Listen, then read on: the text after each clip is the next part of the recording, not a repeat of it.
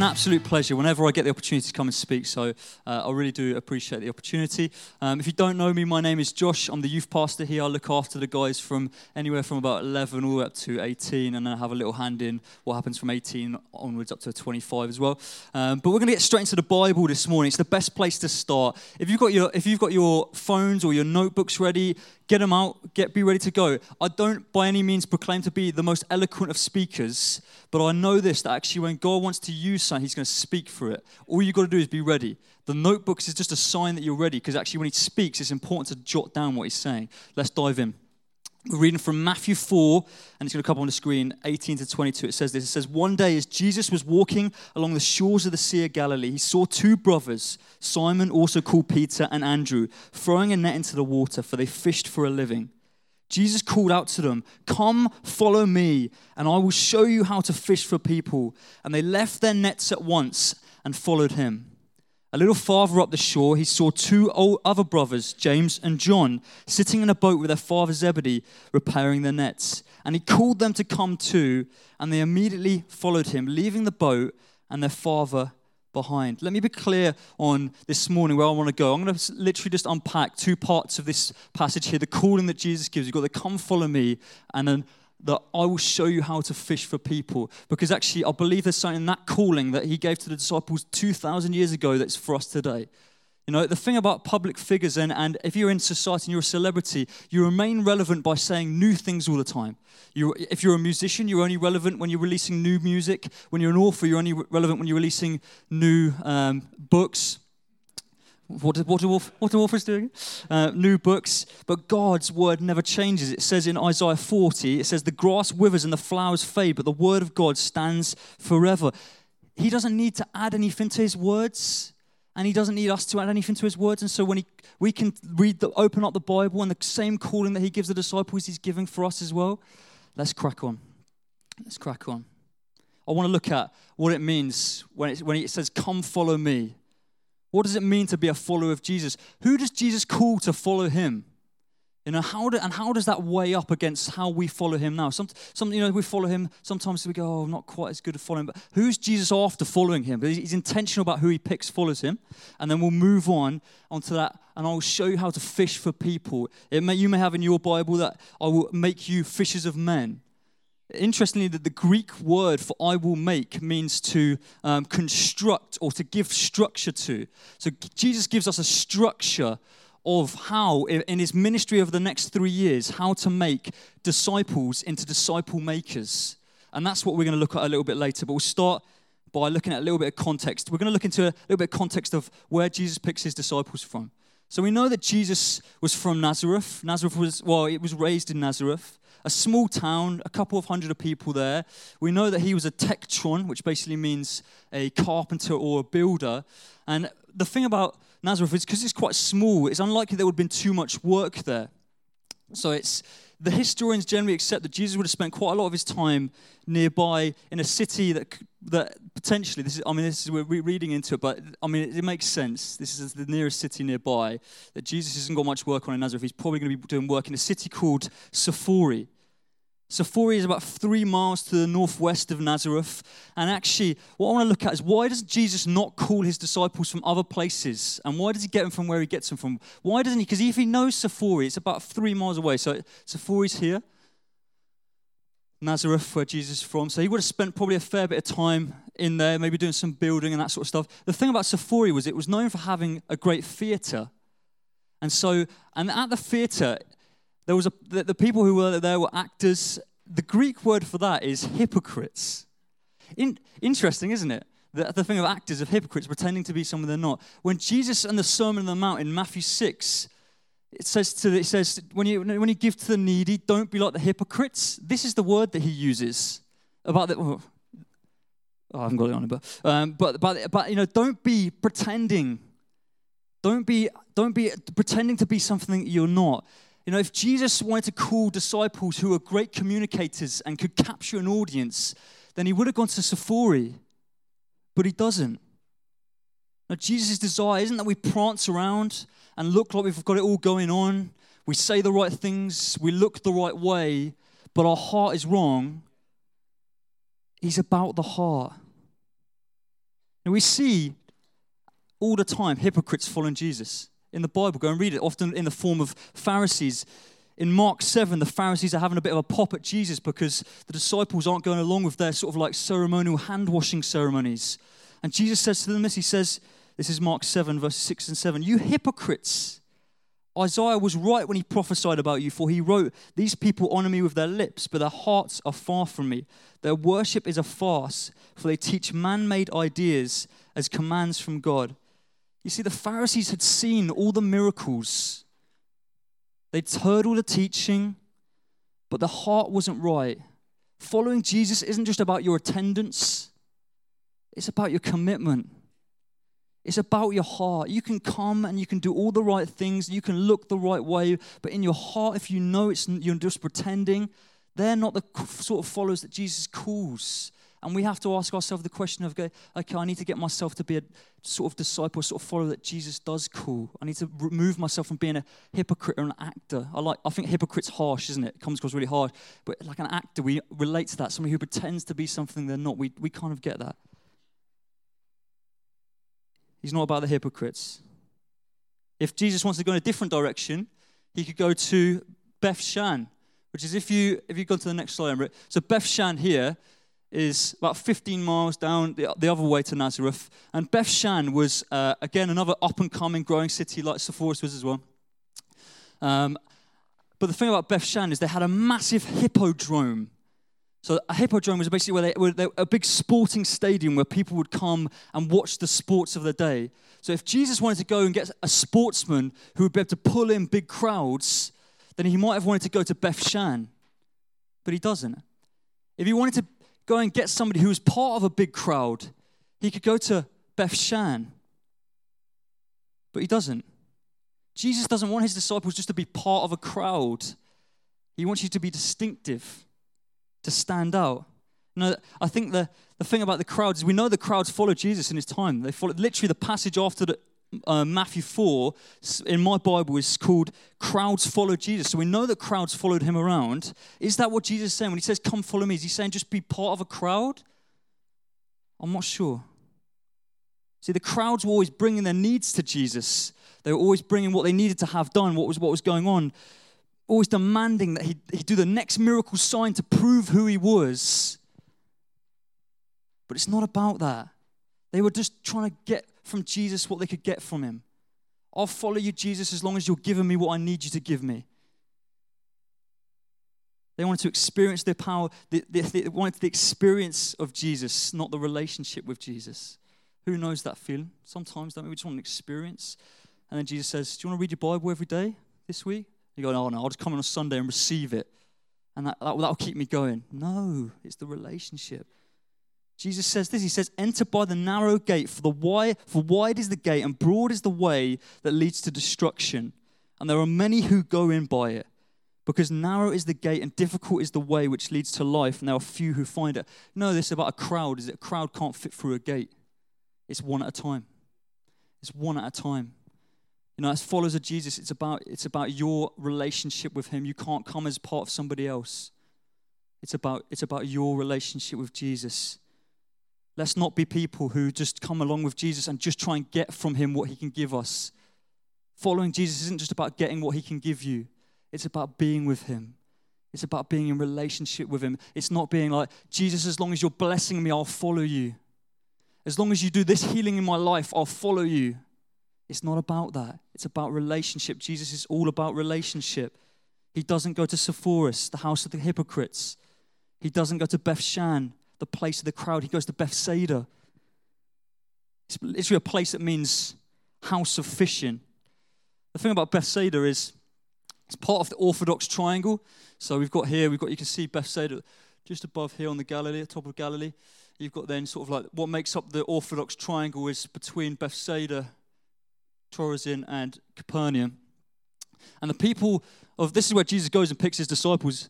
And there's a reason why is these people up here were, were known as being very, very passionate about the Torah. There were people who are extremely known as passionate, that everybody around them knew them, that they're probably one of the most passionate groups of Jews that there was. They, were, they had this weird interest in the north of Galilee about the kingdom of heaven, which is really interesting when Jesus, when you think about what Jesus does to come and bring. And these were people who hated being under the Roman rule. They despised it. But Jesus picks them from there. Why? Well, these were people who were willing to lay their life down for the cause. These were people who were known for being passionate. Oh, is that, have I spoke passionate wrong there? I have, haven't I? I'm sorry, everybody. They were known for being zealots, you know, rebels, people who caused trouble, extremists. That's a difficult word to handle, isn't it, sometimes? They were willing to lay it all down for Jesus. And so when I asked the question of why, Jesus, do you choose your followers from this place? It's because he wants the same from us. And I think we have this image of our, in our brain, something about extremists in terms of other connotations with other religions. But actually, what about being an extremist? Jesus was an extremist in loving people, extremist in healing people, in seeing people reach their potential. That's who he was. He was passionate about it. And actually, if we want to be followers of Jesus, if we want to be real followers of Jesus, we've got to be people who are passionate about him. Passionate about following him. He's not looking for hypocrites. He's not looking for people just coming along for the ride with the crowd. He's looking for passionate people who are willing to lay it all down, whatever the cost. I'm willing to follow you, Jesus. No, Jesus, oh, what I love about Jesus, one of Jesus' disciples named Simon the Zealot. You know, the Zealots were the rebels, They've caused trouble. James and John were nicknamed the sons of thunder. I don't think that was ironically. Yeah? One of my favorite passages in the Bible is in Luke 9, where sort of that um, Jesus and the disciples are going into a Samaritan village. And, um, and they say, like, actually, we don't want you to come in. And James and John turn to Jesus and go, Should we call down fire on them?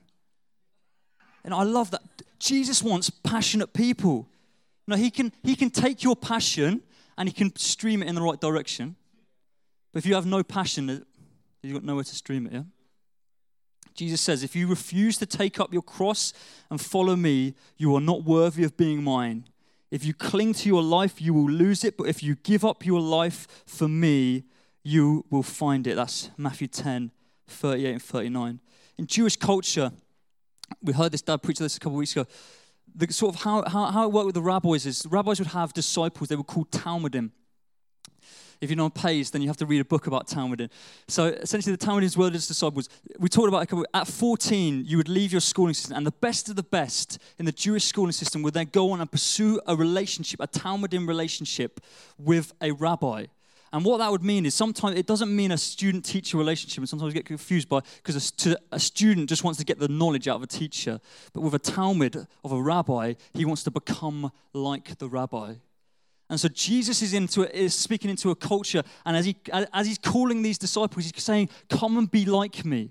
You know the thing of what the, the what the, the um, Talmudim of the rabbi would do is they would copy every single thing he did how he walked, how he talked, how he washed his hands, how he ate, everything they would replicate.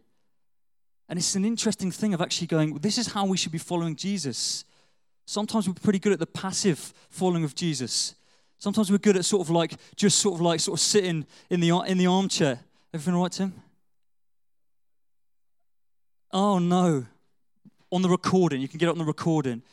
But actually, we don't want to just be passive Christians. We want to be passionate Christians people who really make a difference in our community. Let, us crack on. John 13, 14, and 15 says, And since I, your Lord and teacher, have washed your feet, you ought to wash each other's feet. I have given you an example to follow. Do as I have done to you. No, if we want to imitate Jesus, it's got to be about people. Jesus is people centric, he's all about the person. So as we move on past that, understanding what sort of followers he's calling when he says, Come follow me, we move into the, okay, how do we become fishers of men? What's the structure? Does it mean that we need to be whipping each other's socks off and washing the feet? Because I really hope not.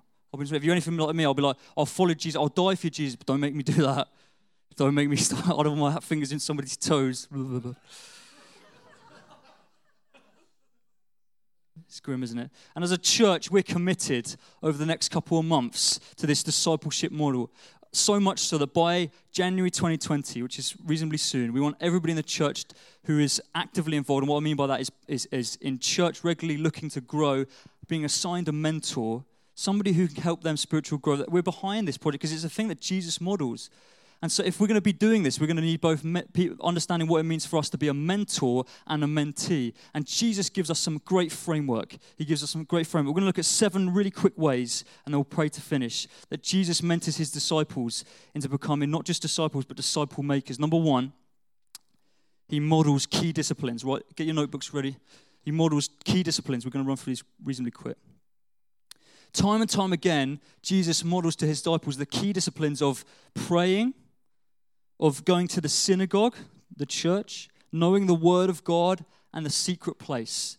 As mentors and as mentees, people who want to grow and grow others, we've got to be willing to get involved in the disciplines. That means getting up early sometimes. It means staying up late sometimes. It means reading your Bible.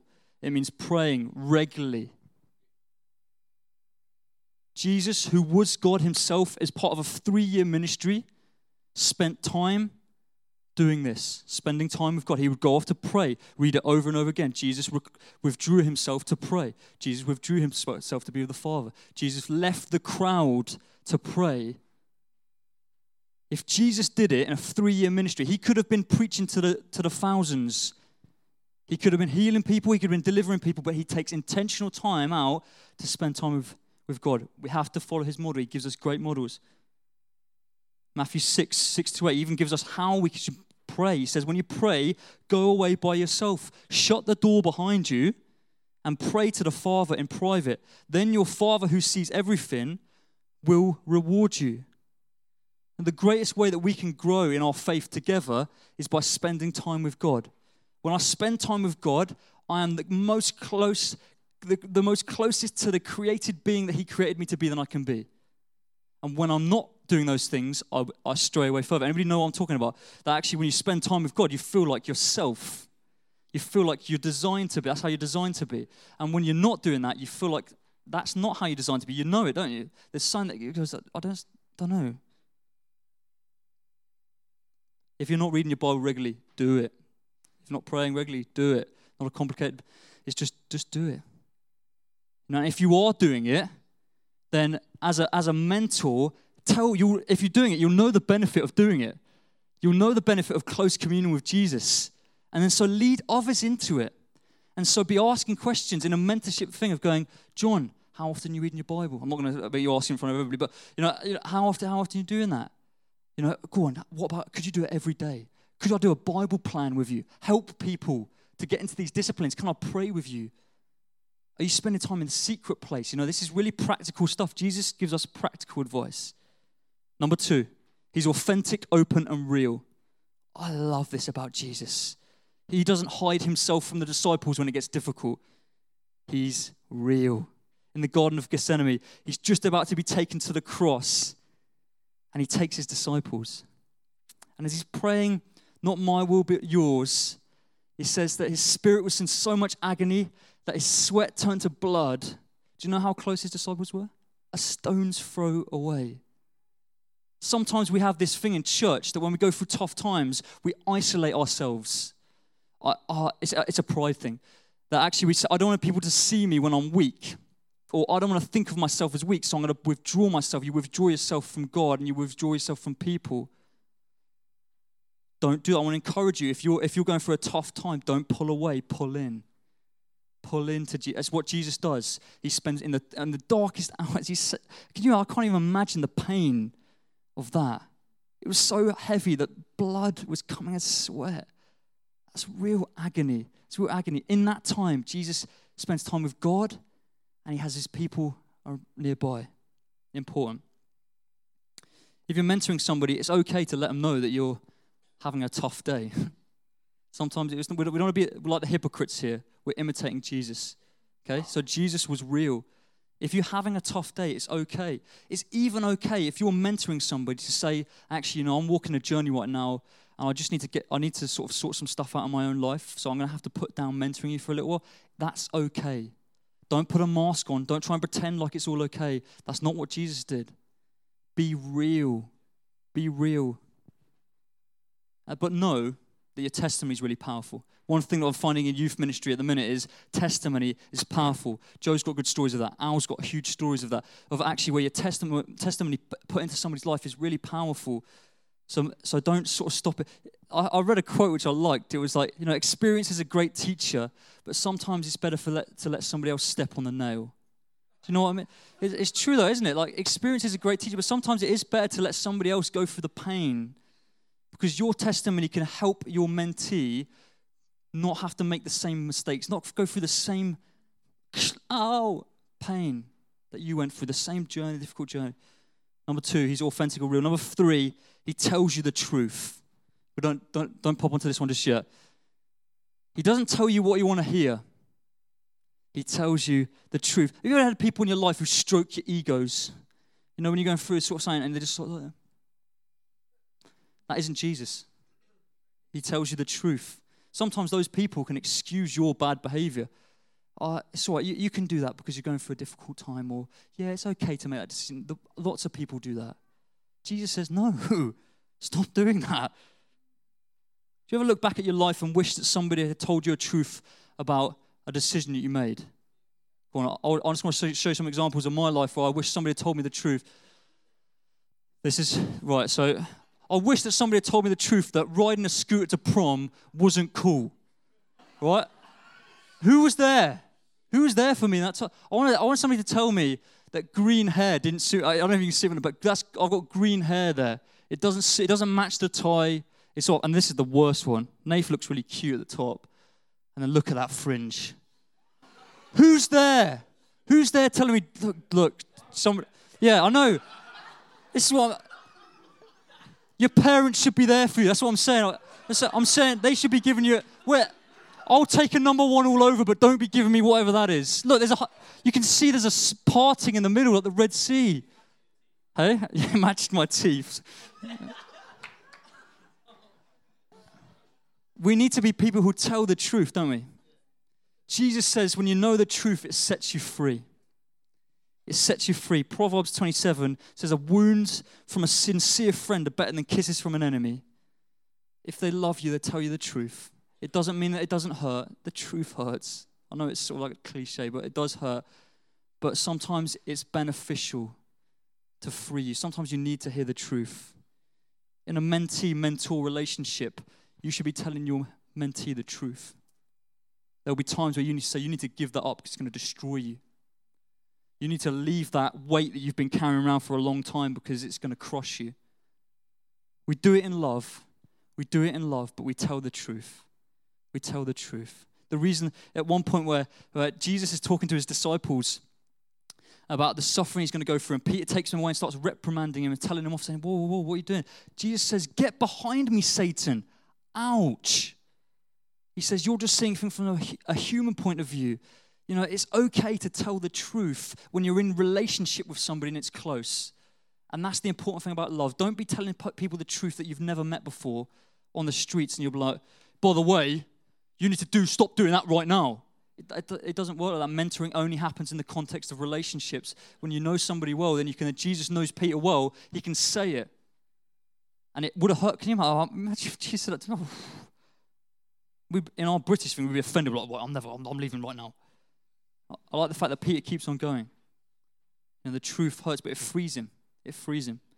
Ephesians 4:15 says, "We will speak the truth in love, growing in every way more and more like Christ." Speak the truth. Number 3. Number 4, he's available. When the disciples were struggling, Jesus was available. Now, in that storm, when they were in the boat and Jesus was sleeping, he was available. As a mentor, for somebody else, be available. Be available. You know, when it's when it have your phone on at night. For it may mean late night calls.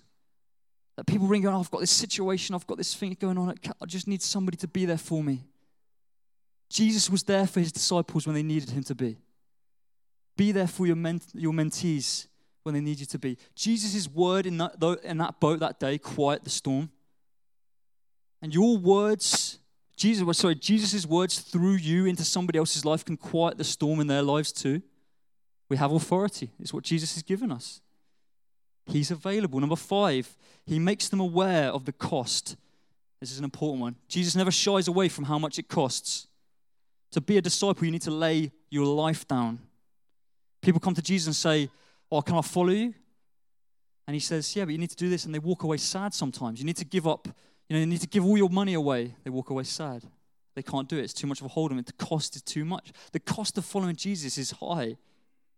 It's the best decision you ever make, but it's not, it's, it costs you. It costs you. In a mentoring relationship, that what we're trying to build here is discipleship costs you. It means that you cannot disciple somebody who's not willing to grow. And so if you if you if you start mentoring somebody and actually you know you're challenging some issues and, and they're just like well I'm happy with the way it is to be honest I'm not really you can't intentionally mentor somebody like that. So you love them when the rich ruler comes to Jesus and Jesus says look you need to give everything away and he can't. He says that Jesus looked at him and loved him, but he still goes away. And so he still doesn't come into join the discipleship relationship because you can't disciple somebody and you can't intentionally mentor somebody who actually doesn't really want to grow. It's all about a desire to grow. But as soon as you, and we'll love them and we'll, and we'll put an arm around them, but as soon as they're ready to grow again, we're like, come on, let's go together, you and me. He makes them aware of the cost. Number six, he builds a community so you're not on your own. We're almost there. Know, the disciples went through good times and they went through some terrible times together. You may be going through a good time or a terrible time, but you feel a bit alone. This church, the church of Jesus Christ, is all about togetherness, it's about being together. The people around you can help you. Now, as a youth leader, I know that who you spend your time with becomes who you become like. With young people, that if they have good influences in their life, they begin to make better decisions than they do. And if they have bad influences in their life, they make some poor decisions. You need to sometimes be checking your circle. Who's, your, who's the community? Who's the, who's the people that are around you? If you've got more bad influences than good ones, you need to be sorting that out. And if you're looking for more good influences, this church is a good place to find some because the church is full of people beca- trying to become more like Jesus, trying all the time to imitate Christ. So if you want to sort of good influences, the church should be the place to find them. Use the good influences of the church. Sometimes you have to, it may mean you have to drop a bad influence. Jesus may be calling you to do that today. There's somebody in your life who's just having a bad effect on you. And you need to leave them to the side for a while. Do you want to jump up on the keys, Paul, for me? Number seven, he leads you into service. It's my last one, and then we'll finish. So much of Jesus' ministry is spent serving others, particularly the people that nobody else served. He heals those that need healing. He delivers those that need deliverance. He helps the blind see. He brings the dead back to life. He serves the needs of the people that he met. And as he sits with his disciples, as we read earlier, when he washes their feet, he says, As I have done to you, do to others. As a disciple of Jesus, we've got to be passionate about following him. We've got to be passionate about serving others because it's what He does. As a mentor mentee relationship, you should be both demonstrating that you are serving others and that you are helping your mentee serve others too. That's the model that Jesus gives us. That's the model that Jesus gives us. Jesus gives us practical signs, words of how we can do this. Sometimes we make it more complicated. We don't need a 27 point plan just need to follow Jesus. Just need to follow Jesus' example.